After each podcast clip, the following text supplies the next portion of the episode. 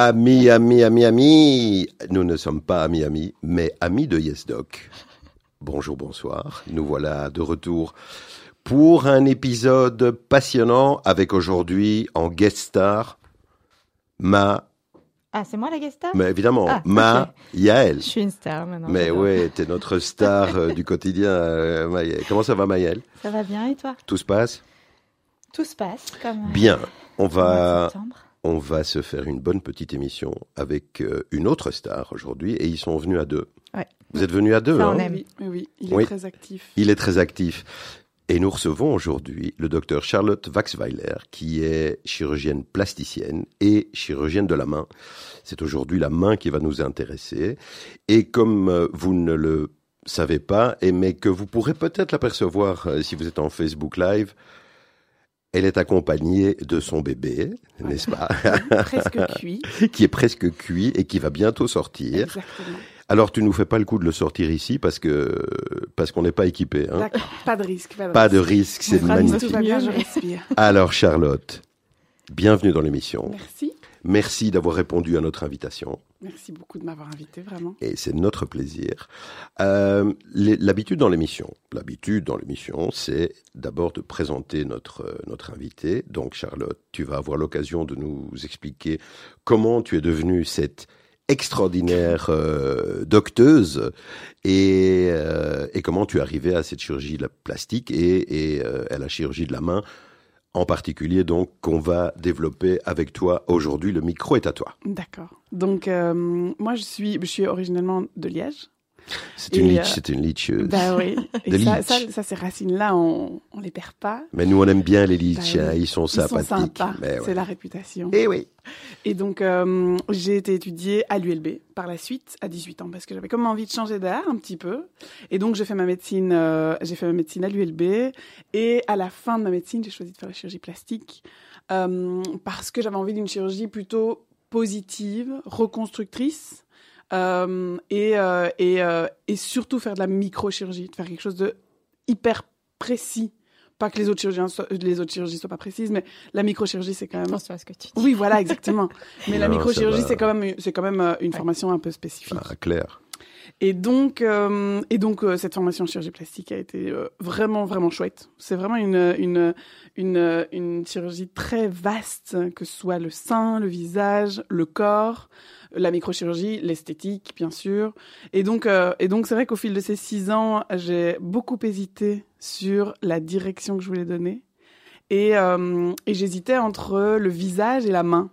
Parce que je trouvais que fonctionnellement et anatomiquement, c'était deux régions euh, qui, qui étaient sans doute très complexes et qui, du coup, m'intéressaient pour ça. Et puis, euh, c'était vraiment un challenge. Et donc, euh, j'ai jusqu'à la fin gardé un petit peu un- une hésitation. J'ai été à Paris en dernière année pour faire de la reconstruction du visage à Gustave Roussy, qui est un gros centre d'onco.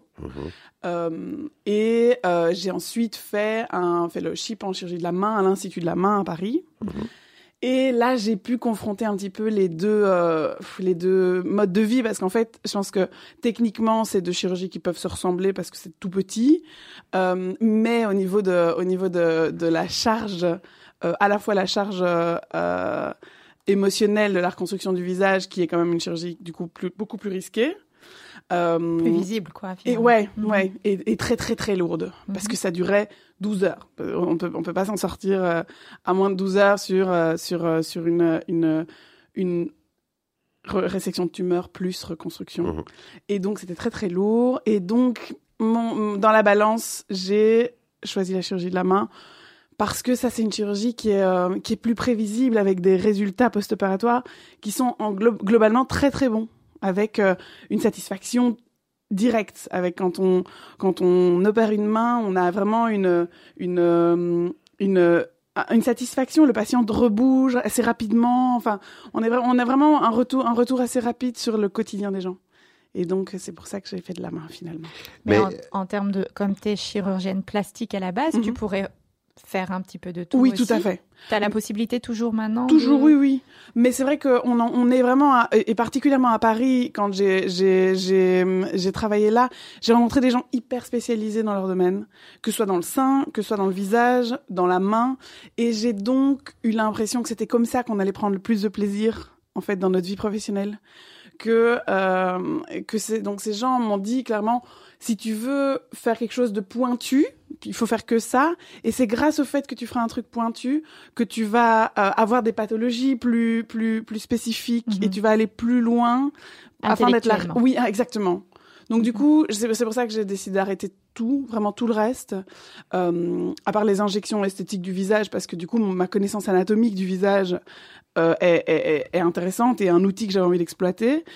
Mais au niveau de la chirurgie, je me suis dit que c'était comme ça que j'allais pouvoir être la plus spécialisée, ouais. Mhm. Et dans ta pratique maintenant, tu travailles où du coup? Alors, eh ben du coup, je suis un peu revenue à mes racines.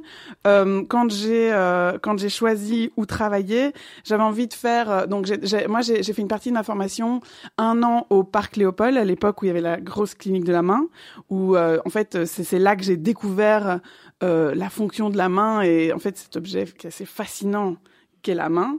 Et, euh, et donc, euh, j'ai décidé de continuer là, continuer au Chirec. Ça, c'était pour la moitié de mon temps. Et puis, je me suis dit, bon, ben, associé à cette pratique, euh, qui est une pratique plutôt privée, j'avais envie de l'associer à une pratique universitaire. Et là, le service de chirurgie de la main du CHU de Liège a cette particularité qu'il est un service à part entière. Il n'appartient pas aux orthos, pas aux plasticiens. Et on est une équipe de chirurgie de la main et uniquement de chirurgie de la main. Et donc, je travaille au CHU de Liège à mi-temps et au Chirec à mi-temps. Donc tu es à plein temps, en fait, Et donc, je suis à plein temps. avec un bébé dans le ventre. Voilà. Et de, là, je me repose un petit peu. Les chirurgies oui. se font debout ou assises? Assise. ça, Et ça, c'est très bien. c'est confortable. C'est c'est vrai. Non, vraiment, au bout du- au bout d'une journée en chirurgie de la main, on est quand même, on est quand même sur une chirurgie plus, euh, un petit peu moins fatigante, je dirais. Mhm. un, un petit peu, parce que c'est sûr que nerveusement, ça reste une chirurgie exigeante. Euh, la, la microchirurgie, ça reste une chirurgie où on est, un- on est, on est tendu musculairement tout le temps. Bah, on travaille au microscope. Ben voilà. Donc on est, on est crispé quand même. T'es gainé en fait. Oui, un peu, c'est ça. Mais on n'est pas debout. Ouais. Ouais. Ça, je trouve que ça faisait une grosse différence aussi. C'est vrai. Alors ta formation, tu nous dis que tu es passé au Parc Léopold, donc euh, pour mémoire, euh, la clinique de la main bien connue euh, de, de tous ceux qui ont eu des soucis à la main et des accidents Oui. de travail, des choses comme ça, Oui. était à l'époque au Parc Léopold et c'était vraiment euh, Une référence. une référence, hein, Oui. je veux dire, clairement, en Belgique. hein. Oui, clairement. Voilà. Euh, à, part la, à part le Parc Léopold, tu, tu as eu l'occasion de pratiquer où? Ben, du coup, ensuite, ben, euh, étant à l'ULB, un passage par Erasme était, euh, nécessaire pendant deux ans. Ouais, Super, d'ailleurs. En fait, j'ai toujours pris du plaisir dans tous les hôpitaux où j'ai travaillé. Donc, deux ans à Erasme, puis euh, un an à Paris, puis j'ai rajouté six mois à la VUB. Mhm. J'avais envie de... Ben, c'était un challenge de plus de travailler en néerlandais. Euh, Ah oui. Ouais. Pour une liégeoise. Oui, oui, c'était... C'est pas gagné, hein Non, hein. J'ai dû apprendre le néerlandais à Paris en plus. Donc Ils ont des- des Ah cours oui, de oui. néerlandais. à Tu- Paris, Ils ont des boulets euh, à VUB Ah mais non, mais vous savez qu'à la cantine du CHU de Liège, il y a des boulets tous les jours. Ah ouais, c'est à la carte tous les jours. Ah Euh, ouais. c'est c'est le, le, le, le plat. euh, C'est le plat national, Voilà, le local. voilà. Et donc euh, à la VUB, à la VUB en fait, il y avait un très grand chef de service, enfin il y a toujours d'ailleurs, euh, qui fait de la reconstruction du sein. Et euh, voilà, c'est c'est un service qui m'avait toujours un peu fasciné. Et donc euh, j'ai fait six mois là-bas. Et puis ensuite j'ai commencé ma, ma, ma, ma vie professionnelle. Ok. Donc, en deux mots, aujourd'hui, ton activité, c'est la chirurgie de la main. Oui. 100%. Oui. Bon, à part les, les, petits coups de botox euh. ou Ouais, euh, machin. Ouais. Et comment est-ce qu'on te trouve ici euh, Si nos auditeurs euh, se posent la question, Mhm. on te trouve à Delta? On me trouve à Delta. J'ai un site internet aussi. Et donc, sur mon site internet, euh, charlottewaxweller.be, je crois. Euh, Enfin, tout simplement, Google, Google Ah, je aide beaucoup. facilement, ah ben oui, ça Go- devrait ouais, ouais, je pense. euh, et là, il y a déjà mon adresse email. Euh, si on me trouve pas, je suis, euh, je, je suis joignable. Ça On arrive sur on mon téléphone, un peu comme tout le mail, monde. On m'envoie ouais. un mail. Donc, que ce soit au CHU de Liège ou directement sur le site du Chirec pour prendre rendez-vous. Maintenant, en plus, euh, il y a vraiment des, des, des applications en ligne que les hôpitaux ont développées où ils prennent rendez-vous directement en cliquant, en, en cliquant Oui, et en prenant leur rendez-vous. euh, Que ce soit Oui, oui, Chirec oui, ou oui, CHU, oui, on- oui, c'est- oui, je trouve ça oui. très pratique. Les On a ça. On a ça euh, en privé aussi. Et Ouais. Ouais, c'est vrai que c'est vrai que Ouais, c'est une facilité. Et, côté universitaire, tu parles d'universitaire, du coup, tu fais de la recherche, tu donnes des cours, tu. Ben justement, euh, mon cours. domaine de prédilection au CHU particulièrement parce que c'est sûr que le- c'est ça qui est chouette au CHU, c'est qu'on peut développer des trucs euh, euh, qui sont où on a on a tous les outils dans un CHU et donc je travaille avec le professeur Frédéric de Pierreux qui est euh, une neurologue spécialisée dans les mouvements anormaux D'accord. particulièrement du cou euh, de la région ORL et du membre supérieur. Euh, elle connaît très très bien ça. Son papa est un grand un ancien grand chirurgien de la main, et donc euh, elle a vraiment des grandes notions de main et de d'anatomie. et donc ensemble, on a une consultation de, de, de patients spastiques. Donc ces patients qui ont eu un AVC ou un traumatisme crânien et qui donc ont des mains qui sont bloquées dans un tonus musculaire qui les, qui, qui les empêche de, de toute fonction. Alors que derrière, c'est pas des, patients qui sont paralysés ou faibles, mais en fait, le- on, on se rend compte de plus en plus que la spasticité euh, devient, devient en fait euh, le, le symptôme principal qui inhibe complètement la fonction. Mhm. Et donc, je travaille avec elle particulièrement sur les patients spastiques. Et pourquoi pas me lancer dans un projet de recherche plus conséquent C'est toujours la grande question. Donc oui, pour l'instant, je... Après bébé. Voilà, exactement. Oui, Après bébé, ce sera sur ça. le feu, là, ouais. Voilà. Mais Ouais. ce serait peut-être ça le projet suivant. Et ça, ça sera à Liège aussi. alors. Et ça, ce serait à Liège, ouais. Ouais, pendant mon mi-temps. Magnifique. Je pense qu'on a fait un peu le tour du une sujet. petite question. euh, Ah, y a Maëlle. autant de la pédiatrie que de l'adulte. Je pense que c'est pas les mêmes pathologies. Bon, Non. ça, on va en discuter après. Ouais. Et tu fais aussi bien l'un que l'autre? Non, je fais pas de pédiatrie parce que réellement, ça, je pense que c'est, ça nécessite une spécialité à part entière. Ouais. Et puis, euh, notamment un fellowship à part entière, enfin, vraiment un- une formation complète et aussi de pouvoir la pratiquer euh, au quotidien, Mhm. ce qui est le moins facile. En fait, je pense que quand on se spécialise dans quelque chose, c'est d'avoir, de, de pouvoir rassembler autour de soi Mhm. euh, des, des, des, des patients et, euh, et de pouvoir, euh, enfin pas, pas faire ça une fois par semaine ou, ou, ou même une fois par mois. Euh, ce, qui est, ce qui est le plus compliqué, je trouve, en Belgique et à Paris, du coup, j'ai travaillé avec un chirurgien pédiatrique et c'est vrai que de la main et donc c'est vrai que même lui. C'est un combat tous les jours de pouvoir vraiment rassembler autour de lui les outils pour, pour pouvoir être prêt tous les jours à, à Ouais, opérer des enfants. Plus, on est- plus on en fait, plus on est compétent. Oui, oui, finalement. ouais, tout à fait. Le principe est simple, comme disait mon bon maître Herman Daled, on fait bien ce qu'on fait souvent. Et voilà. Mais c'est vrai. Donc faisons-le souvent. Oui. Bien, merci beaucoup Charlotte. Merci. Euh, on a, tu nous as concocté deux morceaux musicaux. Ouais. Tu veux commencer par lequel? D'abord, dis-nous de quoi il s'agit, et puis par lequel tu Oui. veux commencer, et puis on abordera la chirurgie de la main. D'accord. C'est Bah, parti. Je trouve que pour se mettre en jambe, le, le morceau de Juliette Armanet, euh, qui est un peu punchy, qui s'appelle Boom Boom Baby. Donc en fait, c'est c'est plutôt d'ailleurs une histoire où elle, euh, qui parle pas vraiment d'un enfant, mais qui parle de, qui parle de- du fait qu'elle aime vraiment euh, quelqu'un et, euh, et qui lui fait battre le cœur. Et c'est vrai que j'ai été voir un concert d'elle euh, quand j'étais à 3-4 mois de grossesse, je pense. Et, euh, et ce morceau résonne. Et puis en plus, je trouve que c'est une, act- une, euh, une, une chanteuse française qui, je pense, va vraiment rester. Enfin, je suis sûre qu'on en parlera plus tard. Ce sera vraiment un, un- une vraie. Voilà. Tu vas nous faire découvrir. Ouais. Eh bien, chers amis, on va se retrouver après Julie Armanet. Je vous rappelle que vous êtes euh, sur Judaïka, YesDoc. Vous nous retrouvez deux fois par semaine, le lundi à 16h, le mardi à 20h, et en podcast sur Spotify et Apple Podcast. À tout de suite après ceci.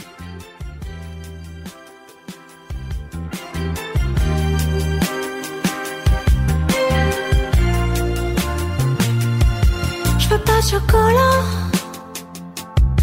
Je veux pas de joujou.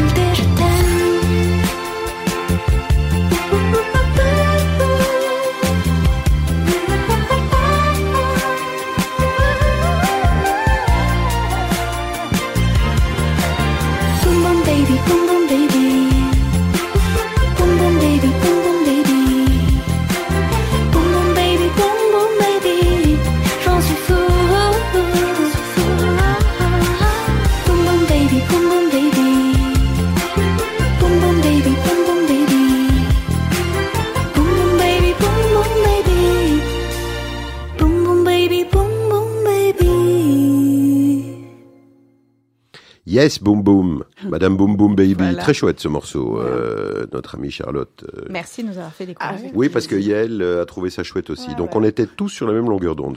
Bon, On a dansé. on est ici pour la chirurgie de la main, docteur. Tout à fait. Vous êtes donc chirurgienne de la main. C'est ça.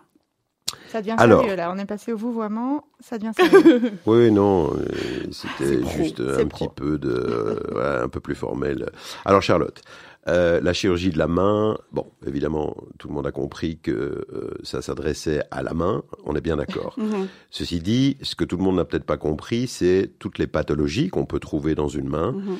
Alors j'imagine que la plus fréquente, ça doit être l'arthrose, Ouais, oui, sans doute. probable. Euh, pour une partie de la population euh, un tout petit peu plus âgée, clairement. Voilà. Mais après, on va peut-être. euh, Et après, c'est là que ça devient intéressant, c'est là que Charlotte va euh, nous passionner euh, en nous faisant euh, un petit topo sur toute la pathologie qu'on peut trouver au niveau de la main et Mhm. qui peut bénéficier évidemment de la chirurgie. Oui. Alors c'est à toi. Bah, c'est vrai que ce qui est notable dans la chirurgie de la main, c'est qu'il n'y a pas de médecin. Euh, qui s'occupe de la main. Donc c'est c'est soit de la chirurgie de la main, soit de la chirurgie de la main. C'est-à-dire que mais donc on n'opère pas tout le monde. C'est-à-dire que contrairement à plein de chirurgiens qui ont un pendant médical Mhm. auquel on peut référer toutes les pathologies médicales et donc euh, par exemple la neurochirurgie, au néphrologue, l'urologue, voilà, ouais. exactement. Le néphrologue comme le néphrologue et l'urologue, le couple quoi. Ouais. Ben, gastro, gastro. hein. Ouais, tout à fait. Gastro, chirurgien digestif. Oui, oui, tout à fait. Le, le, j'ai mal au dos, ben on va chez le médecin physique et je dois me faire opérer, ben je vais chez le neurochirurgien. Ouais.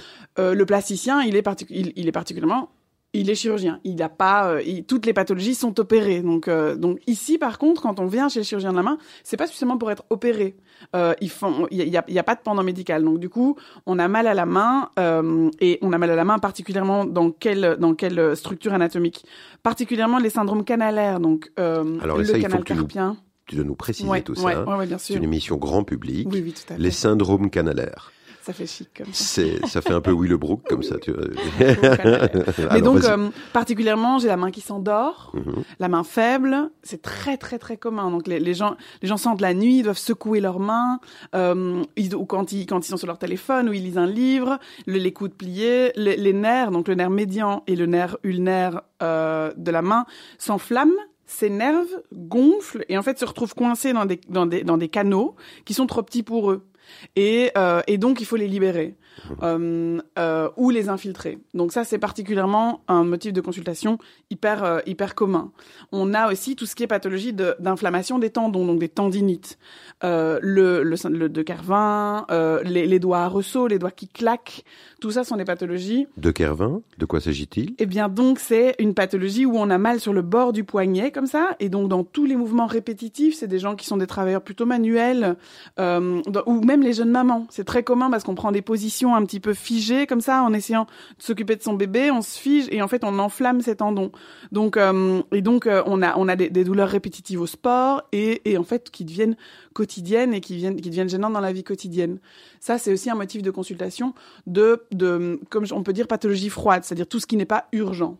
Donc, dans tout ce qui est consultation tout venant, les pathologies des tendons, comme euh, le doigt à ressaut, les gens qui ont le doigt qui reste en position fléchie, ils doivent prendre leur doigt eux-mêmes et clac, essayer de, le remettre en position tendue parce que le tendon il est serré dans sa gaine et, euh, et il bloque. Il bloque contre, contre la porte d'entrée, en fait, qui est la- le début de la poulie. Alors, je te propose juste peut-être de revenir sur l'anatomie de la main, parce que je crois que c'est un Ah. organe très très complexe. Très, très Oh, complexe. Maëlle, non, non, quelle non, mais parce que là, on parle, on, parle, Ouais, c'est on- vrai. on parle de pathologies qui sont déjà euh, avancées, C'est vrai. mais euh, peut-être euh, En fait, revoir un peu. Oui, euh, c'est vrai. Ce qui est ce qui est chouette dans la main, c'est que c'est un pantin où tout est explicable par l'anatomie. Donc euh, il y a il y a vraiment pas vraiment de mystère, c'est-à-dire que euh, quand on, on voit euh, et quand on a compris euh, tout ce qu'il y a entre la peau et l'os, ben, en fait on a on a tout le on, on a tout ce qui se passe et tout est explicable par euh, par l'anatomie. C'est comme un pantin avec des câbles la main et donc du coup elle a ces câbles qui qui qui, qui tirent et qui lui font faire des fonctions hyper hyper précises. Alors, ah, les câbles, là, ça serait les tendons. Ouais, exactement, exactement. Ok, qui sont suspendus à des muscles qui se trouvent dans l'avant-bras. d'accord. Et donc, euh, et donc ça, ça s'appelle les muscles extrinsèques, donc extérieurs à la main. Donc eux, ils tirent sur la main comme un pantin et la main obéit. Mais pour que ça puisse avoir lieu, il y a les muscles dans la main aussi. Et il y en a une cinquantaine de muscles dans la main, tout petits, qui font euh, un centimètre parfois. Et donc, euh, et donc, et ils sont gouvernés par des par des nerfs différents. Et donc, du coup, ça crée des mouvements où on, on a l'impression que faire un rond entre son, son index et son pouce et de faire un check, euh, tout va bien, comme quand on fait de la plongée, ça pourrait nécessiter quoi, un muscle, deux muscles Non, pas du tout. Ça nécessite que donc le, tout le nerf médian doit se mettre en action pour, pour arriver à faire ce rond. Et il y a des gens qui n'y arrivent plus suite à, par exemple, une pathologie du nerf médian. Mais donc, euh, ce qui est fascinant dans la main et dans ces pathologies, c'est que c'est lié à son anatomie. D'accord. Et donc, les tendons, Mhm. donc, qui sont attachés finalement aux os, Ouais. euh, qui sont contrôlés par les, les muscles de l'avant-bras et les muscles de la main, Mhm. ces tendons, ils glissent. Voilà. Et ils glissent. Enfin, je ne vais pas te je vais Si, pas si, mais- pour toi, mais. Non, non. Oui, c'est ça. Ils, ils glissent dans, Coulissent. ils, gli- ils- ils coulissent dans un, dans un tunnel. Et ils ont tous un peu leur tunnel et donc ils peuvent s'enflammer parce qu'en fait, ils, ils, ils sont dans un liquide qui s'appelle le liquide synovial et cette- ce, ce liquide peut s'épaissir lié à l'inflammation, à la tendinite en fait, et donc ils n'ont plus, ils n'ont simplement plus de place. D'accord. Donc, euh, donc euh, particulièrement dans le doigt ressaut, le, le tendon va être trop gros pour sa gaine et va former un espèce de nodule qui va, qui va nécessiter qu'on le libère. Soit il faut ouvrir la porte d'entrée chirurgicalement, soit il faut injecter un petit peu de d'épomédrol, donc des corticoïdes, qui vont limiter l'inflammation de cette synoviale pour un peu faire diminuer le calibre de tout ce qui doit passer dans cette, dans cette toute petite gaine. D'accord. Et, et donc, euh, et donc euh, la, le, le- la- en médecine, on va le traiter par des corticoïdes et puis on va devoir passer à la chirurgie si en fait les corticoïdes n'agissent plus et que, et que c'est récidivant et qu'on Mhm. doit, que le patient doit revenir.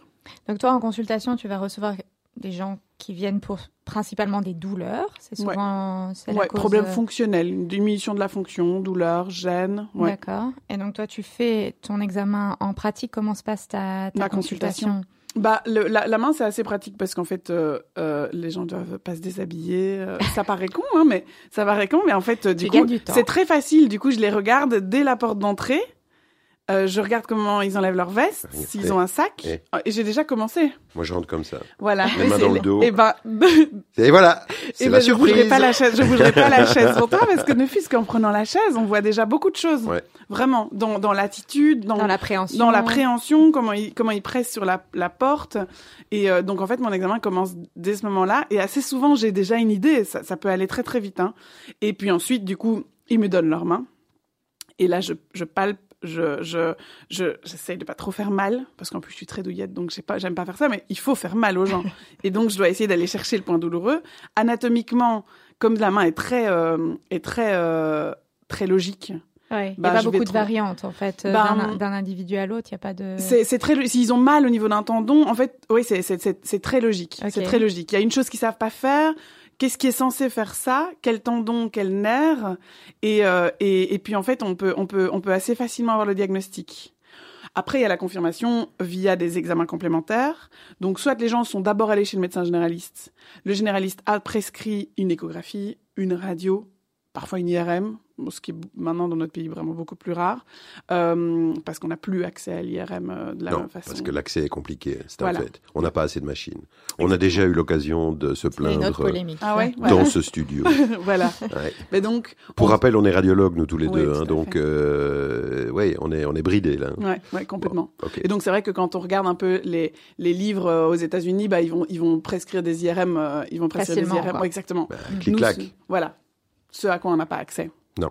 Clairement. Donc tu travailles principalement avec des radiologues spécialisés dans tout ce qui est ostéo-articulaire, Ouais. euh, musculaire, etc. Parce qu'on sait faire vraiment beaucoup de choses avec l'écho. Mhm. Euh, donc c'est vrai que bon, s'il y avait plus d'IRM, je suis pas sûre que je prescrirais plus d'IRM par exemple. Je pense que avec l'écho et un échographiste qui connaît vraiment très bien et c'est pas si facile en fait, hein, Non. connaît très bien l'anatomie de la Ah, main. ouais. Parce que très souvent, on a des rapports de gens qui sont pas allés dans des services spécialisés d'échographie de la main avec des, des, des, des termes anatomiques qui, qui n'existent simplement pas. Et ces rapports sont, sont inutilisables. C'est, c'est, c'est, c'est, Mhm. c'est pas très grave. Hein. Je veux dire, c'est une échographie, bah, il faudra le refaire. Moi, j'explique aux patients que c'est très spécifique la main et qu'il faut pas, faut pas vouloir de, de n'importe qui de pouvoir tout faire. Et donc, du coup, souvent, ils repartent avec un- une demande d'examen si j'ai pas l'examen qu'il me faut. Ciblé chez un médecin Ouais, que tu chez le un- recommandes parce ouais. que tu as confiance. Ouais, voilà. Je Ce pense qui que ça, est c'est euh, un petit peu, euh, je veux dire, le, le- Bah, le quotidien domaines, de tous les médecins. Bah oui, quoi. bah oui. Très bien. Ouais. Parfait. Bon, alors, euh, on a parlé un peu des tendons, des Mhm. nerfs, on a été un peu plic-ploc pour avoir une meilleure idée de ce qu'est la main aussi. Dans ton quotidien, la, le- le- la pathologie la plus courante que tu rencontres, qu'est-ce que c'est? Euh, bah, forcément, l'arthrose de pouce, ça, Mhm. c'est quelque chose qui est de plus en plus euh, euh, discuté parce que les gens se rendent compte que l'arthrose, c'est pas simplement, euh, d'ailleurs, le- l'arthrose de tout le corps, c'est pas une, une, une fatalité. Avant, on disait ah ouais, c'est rien, c'est l'arthrose. Mhm. C'est l'arthrose, c'est comme ça, faudra vivre avec. Mhm. Euh, et, euh, et en fait, on a développé, maintenant, euh, je pense que c'était en 1980 que les premières prothèses sont sorties de pouce, donc ça fait vraiment longtemps. Alors, il faut expliquer un peu. Oui. hein. Où la- L'arthrose se situe en fait entre ce qu'on appelle le métacarpien Mhm. et, Et le trapèze. les petits os du Ouais, carpe, ouais, hein, du carpe. l'os trapèze. Mhm. Euh, et pourquoi est-ce que pourquoi est-ce que c'est une articulation qui est particulièrement particulièrement touchée par euh, la lésion dégénérative Bah, anatomiquement, elle est assez instable. Donc, c'est deux selles, en quelque sorte. Donc, Mhm. deux selles de cheval. Et donc, ces deux selles cognent et ne sont pas, sont pas aussi stables qu'une une autre articulation. Donc, dans la main, on peut avoir de l'arthrose ailleurs. Hein. Donc, clairement, l'arthrose de pouce, donc à la base du pouce, comme ça, ce qui touche plus souvent les femmes que les hommes. Mais cependant, on opère, des, on opère des hommes aussi. qu'on appelle la rhizarthrose. hein. Rhizarthrose. Rhizo, rhizo, donc la racine, c'est la racine Ah euh, du doigt. Du pouce. Ouais, Ouais. tout à fait. Tout à fait. Euh, et on a aussi de l'arthrose qui peut arriver sur le bout des doigts, donc euh, particulièrement sur euh, les articulations interphalangiennes distales et qui viennent déformer un peu le esthétiquement. euh, c'est finalement ce, ce qui peut être vraiment gênant. au- au- hormis la douleur, qui viennent déformer les doigts comme ça, où les doigts se retrouvent avec des articulations toutes empâtées et les bagues passent plus et donc elles sont, elles sont, elles- ces articulations sont gonflées et déformées, donc en plus d'être douloureuses. Euh, ça c'est particulièrement l'arthrose de doigts et euh, et on peut faire quelque chose pour ça. C'est pas euh, c'est pas une pathologie de grand-mère où on a toujours vu sa grand-mère avoir mal aux mains et que c'était comme ça. Donc euh, donc euh, maintenant qu'est-ce qu'on fait dans les articulations de pouce par exemple, l'arthrose de pouce? Eh ben on a fait une petite prothèse qui ressemble un peu à une prothèse de hanche.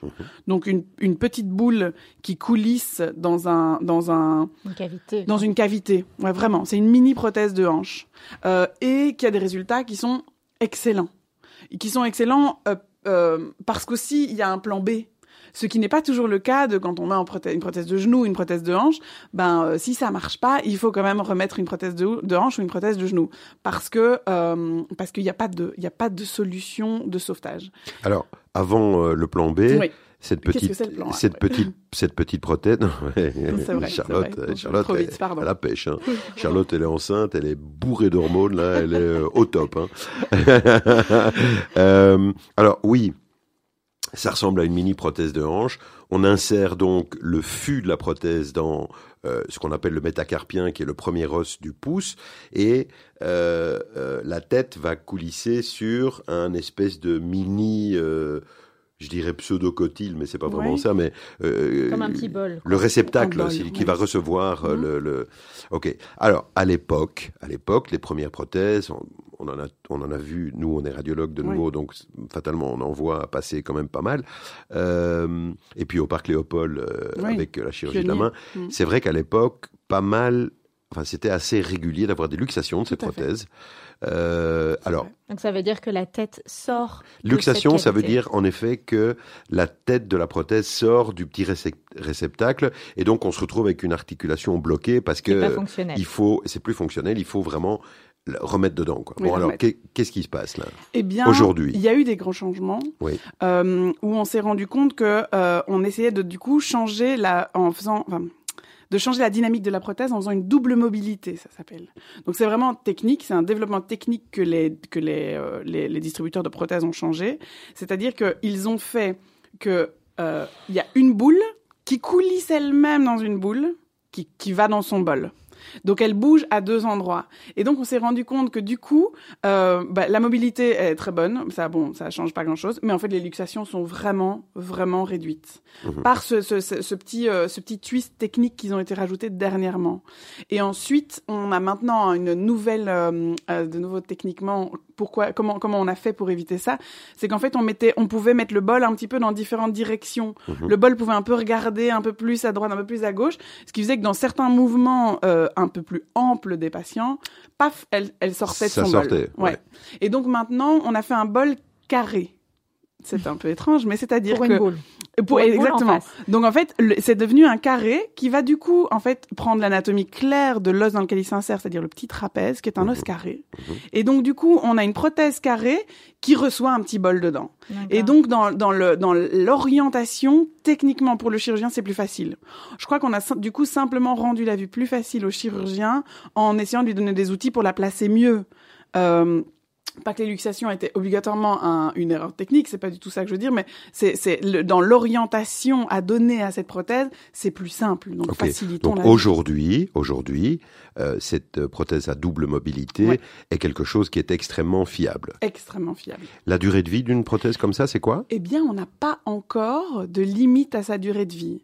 C'est-à-dire qu'on se rend compte qu'on change simplement un petit morceau qui s'appelle le polyéthylène, qui est le, le, le, le, le deuxième petit bol en quelque sorte, Mhm. et on est reparti. Ah. Donc on n'a pas de limite. Donc euh, je pense que donc ici euh, il y, a, y, a, il y a- il y a deux leaders sur le marché et euh, la, la prothèse à double mobilité a été a été introduite il y a à mon avis 15 ans et on n'a pas on retire pas de prothèse complètement pour pour pour pour rien. On a si on a une usure du polyéthylène comme il s'appelle c'est la petite la, la petite boule technique euh, la petite boule euh, euh, en, en matériel un peu spécial, on la change et ça ça prend 10 minutes. Alors, le patient, enfin, ou la patiente, puisque ça touche quand même plus de Oui. femmes, hein, c'est vrai en général, qui se retrouvent avec des douleurs terribles. Alors bon, je- tu, tu en as parlé tout à l'heure. Dans un premier temps, on fait des infiltrations, hein, des pomédrol et compagnie. C'est vrai que ça soulage fantastiquement bien, mais ça n'a qu'un temps. Oui. Euh, et puis c'est de plus en plus fréquent. Et puis c'est pas bon non plus Ouais. d'aller euh, coller des corticoïdes comme ça en intra-articulaire pendant euh, perpète. Et donc à un moment, on se retrouve avec euh, avec euh, cette prothèse. Une fois que cette prothèse est mise en place, Mhm. est-ce que la personne qui a cette prothèse revit tout à fait normalement? Ben oui, on a. Bon, chaque chirurgien a un peu son protocole post-opératoire. Euh, il, il- et ça, c'est pas totalement standardisé. Mais maintenant, on tente lib- de libérer les gens le plus vite possible. Mhm. Donc moi, mon protocole, et euh, franchement, il n'engage que moi, c'est d'immobiliser les gens pendant une semaine dans un très gros bandage. Pendant une semaine en post-opératoire, c'est un, un, un, un, un grand, un grand bandage bien molletonné qui vient euh, euh, absorber les sécrétions s'il y a des cicatrices, de la cicatrice, etc. Et puis assez rapidement, je mets un petit, un petit pansement et une attelle. Et donc les gens sont dans leur attelle pour tout ce qui est mobilité euh, un peu un peu plus lourde, peuvent l'enlever et bouger dans l'air libre, donc sans charge, sans force. Et euh, au bout d'un mois, ils peuvent reprendre leur travail. Euh, si c'est pas un travail trop manuel, six semaines si c'est un travail manuel. Mhm. Euh, il faut se dire que la prothèse elle est solide, solide à trois mois. Mais moi déjà au bout de six semaines, je me sens relativement euh, en confiance, si tout s'est bien passé, pour les libérer et que la vie reprenne complètement son cours Mhm. au bout de six semaines. Donc c'est très très rapide comme, euh, comme retour, à, retour à la vie normale. Et les patients ressentent une espèce de soulagement immense. C'est, c'est, c'est les patients qui vont le mieux de, de, de la salle d'attente. C'est, c'est, c'est, c'est assez miraculeux. C'est des gens qui ont eu mal pendant très très longtemps. Vécu autour de moi. hein. Oui, à peu Vécu, près. Ah ouais, hein. et puis moi Genre, un de euh, ça a changé ma vie, euh, hein. Oui, vraiment. Qu'on me dit, fou. moi, moi, j'ai pas, mais je veux Ouais. dire, euh, oui, ceux qui autour de moi, un, un pote d'ailleurs qui est radiologue, qui euh, qui a été opéré, me dit, ça a changé ma vie. Ouais. Je, je, je revis.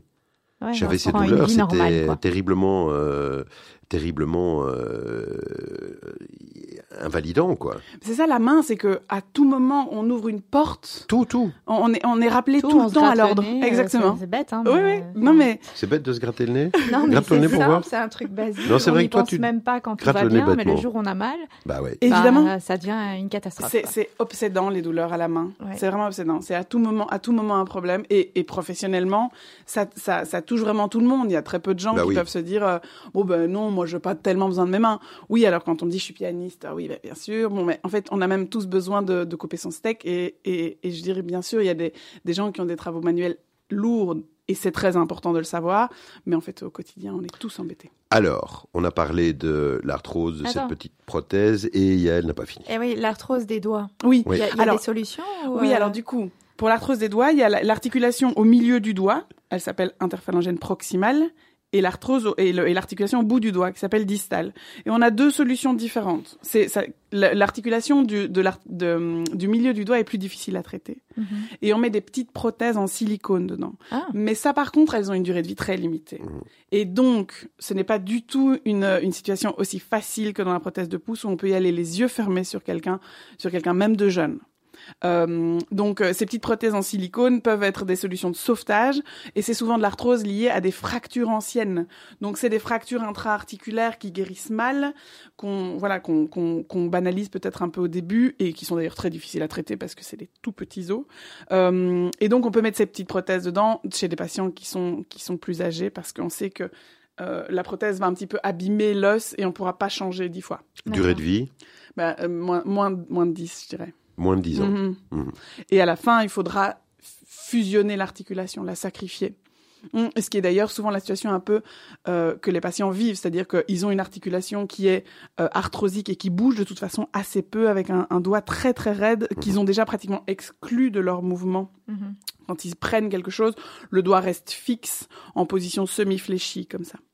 Et l'articulation au bout du doigt, euh, ça c'est on la fusionne aussi. On met pas de prothèse dedans parce qu'en fait la mobilité de ce- cette, cette petite articulation au bout du doigt juste avant l'ongle, en fait elle fait euh, elle fait 30 degrés quelque chose comme ça. Et donc on ferme quand on ferme la main avec l'articulation tendue ou un peu fléchie, ça change pas Il n'y a pas de grand-chose. grande euh, modification. Et on la fusionne dans quel but? C'est dans le but de, de limiter La les douleur. douleurs La douleur. La douleur. ouais la douleur, uniquement la douleur. Oui, Et Parce- puis voilà. oui, parce qu'en fait, la douleur est simplement engendrée par la mobilisation de l'articulation qui est douloureuse. hein. Exactement. Donc on détruit l'articulation avec une petite pince, j'enlève tout le, tout le cartilage Et puis, et on crée euh, un contact os-os. on fait ce qu'on appelle une arthrodèse. arthrodèse. Ça veut dire qu'on fusionne les deux os. Euh, Il y a une consolidation euh, naturelle. ouais, ouais. Et puis, avec une euh, petite vis qui et puis reste ça, ça bouge plus. et puis ça bouge plus Et ça fait plus mal. et ça fait plus mal. Et c'est je- et, c'est- et donc j'essaye de, de nettoyer cette articulation aussi de cette espèce de colorette d'os qui donne souvent des, des des doigts pas très beaux et euh, et donc du coup on, Les déformations. Ouais, c'est pas, c'est voilà, c'est aussi une, une plainte. euh, tant tant qu'à éliminer la douleur, autant aussi qu'esthétiquement le doigt essaie de récupérer euh, du coup une taille et une une, articulation bagues jolie facilement. pour passer les bagues. Ok, super. Donc ça, voilà. c'est la, la pathologie de l'os. Maintenant, Ouais. si on passe euh, au- Alors, le reste. à la gaine, par exemple. La gaine où vont, où vont coulisser les tendons. les tendons. Mais donc, les, je dirais que ce qui est comme pathologie les plus fréquentes ensuite euh, dans, la chirurgie de la main, c'est particulièrement les traumatismes et les plaies des tendons.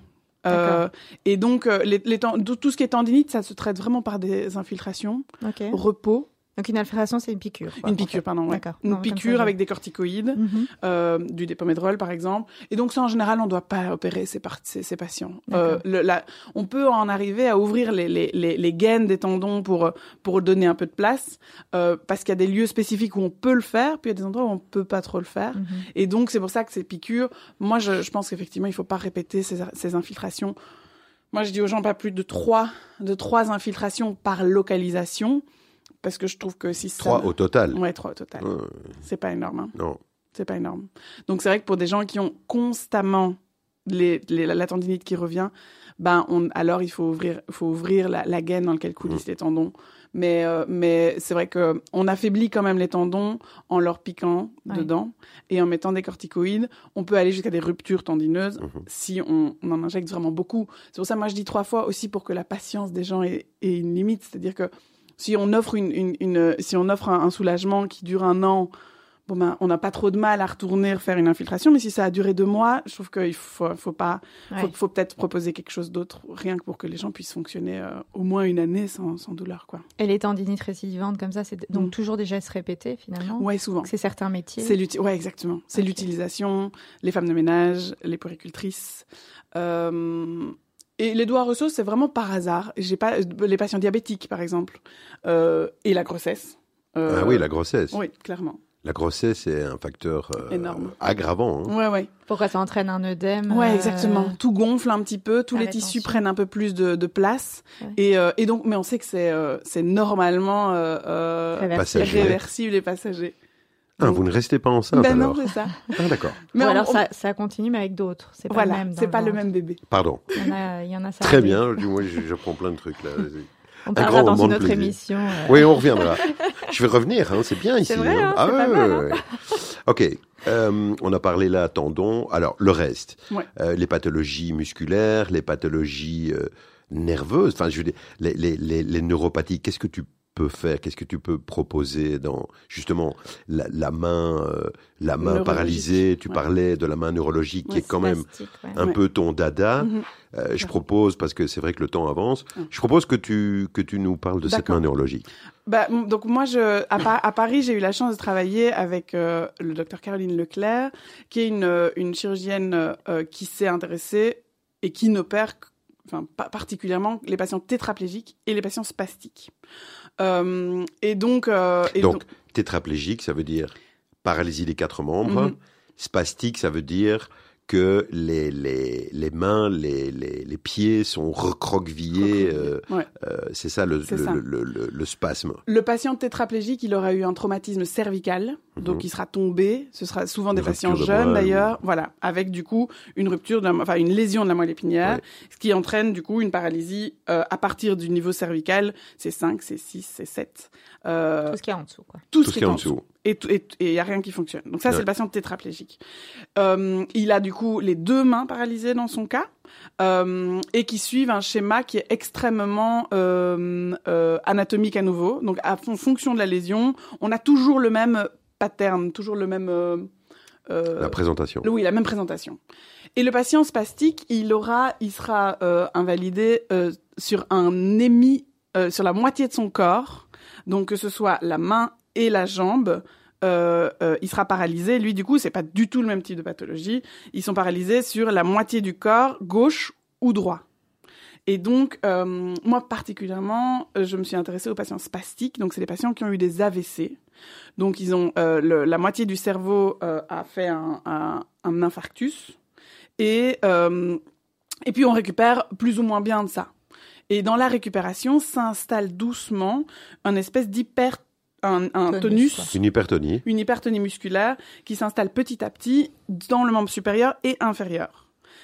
Et, euh, et donc, ça, ce, ce, ce, ton- ce- ce tonus musculaire, euh, c'est la spasticité. Donc, on a des gens qui ont une, un, un, un schéma où souvent ils ont le bras recroquevillé contre eux, le coude fléchi, le poignet fléchi et les doigts aussi. Et donc ils ont et ils sont souvent coincés en, en rotation interne de l'épaule, donc avec le main, le- la main qui vient contre leur thorax.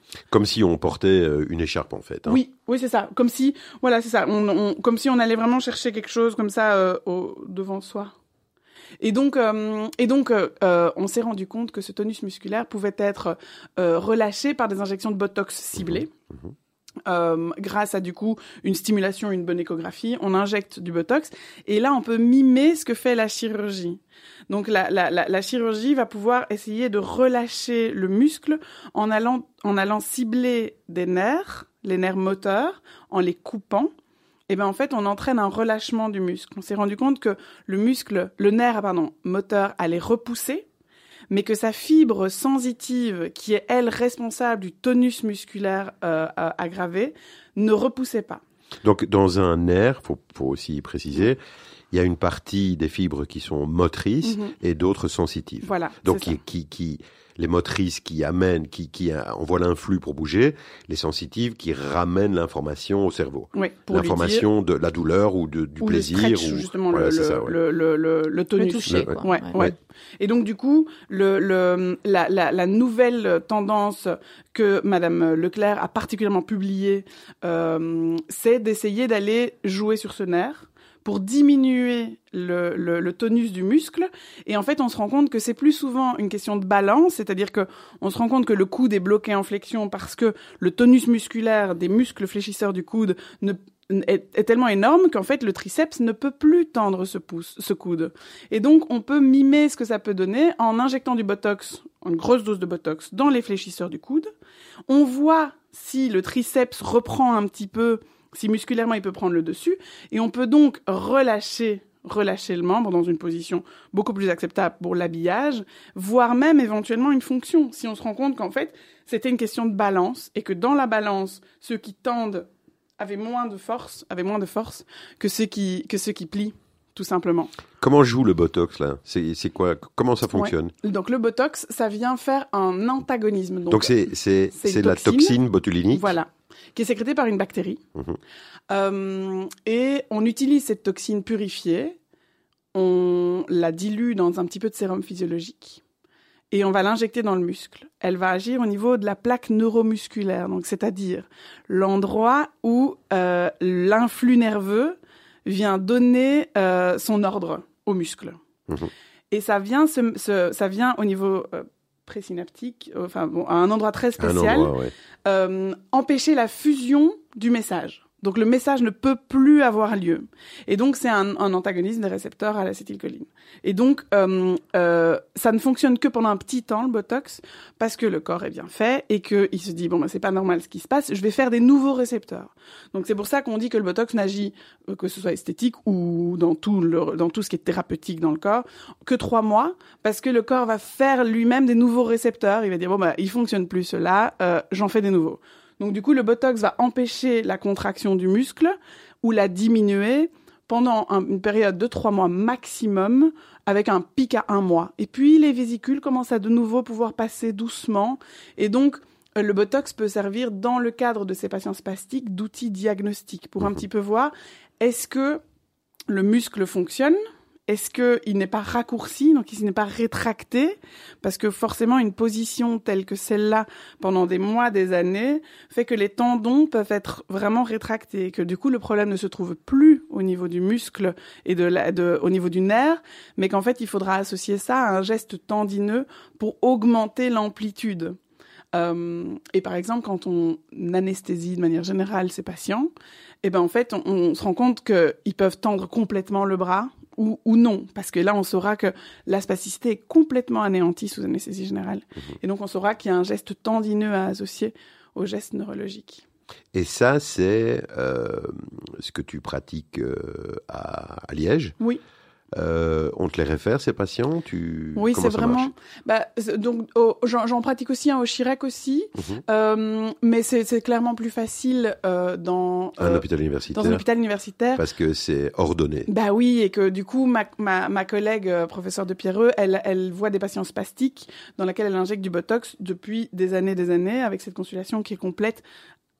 Pendant, pendant une année complète, il n'y a pas de place pour des nouveaux patients, malheureusement, parce que c'est très très spécifique. Et donc, c'est complètement bouché.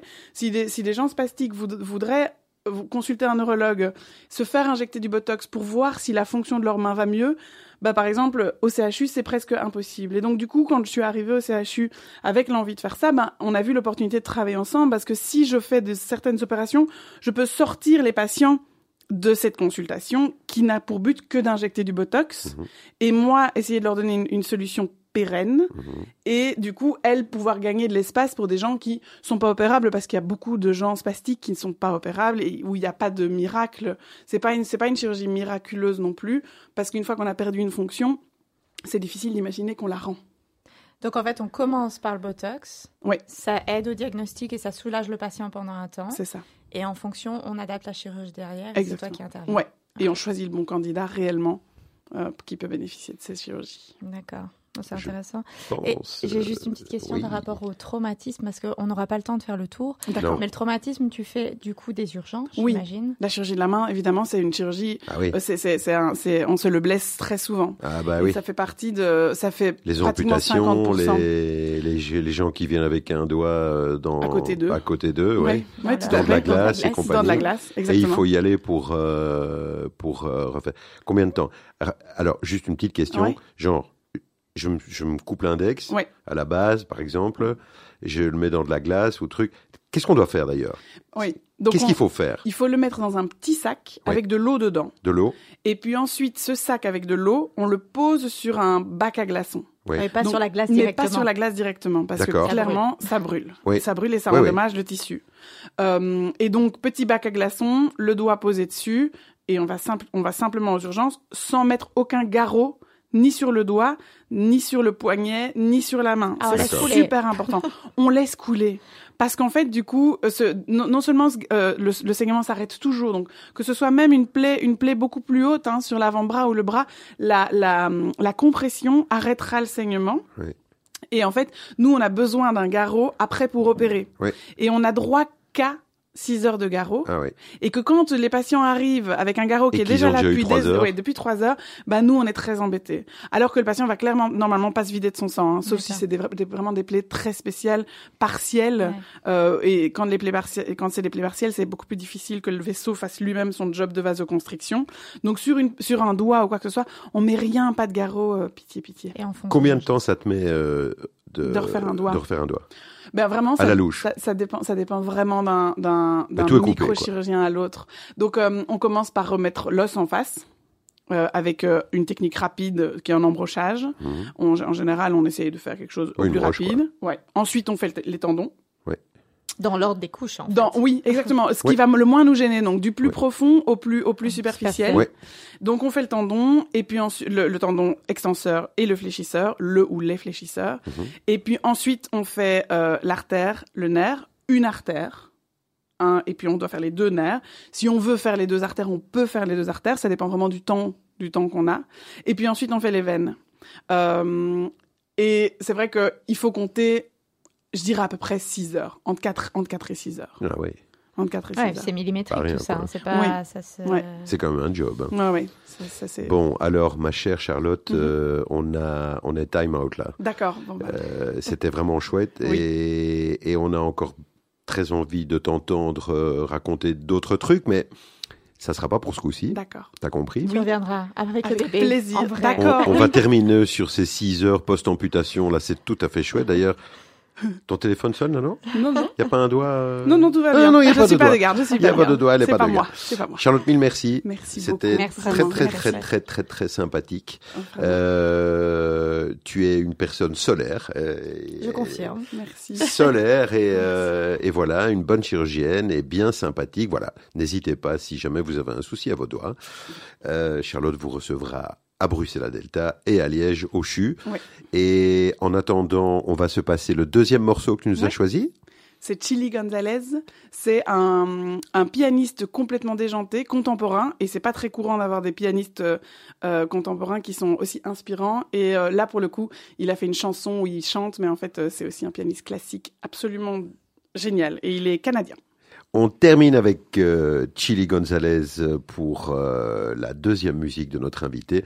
Charlotte Waxweiler, merci beaucoup. Merci beaucoup. Pour Merci pour ce petit moment sympathique tous ensemble. Mayaël, on a encore passé un très bon moment. Ah ouais, et nous, on, se retrouve très vite pour une prochaine émission. À ciao, ciao.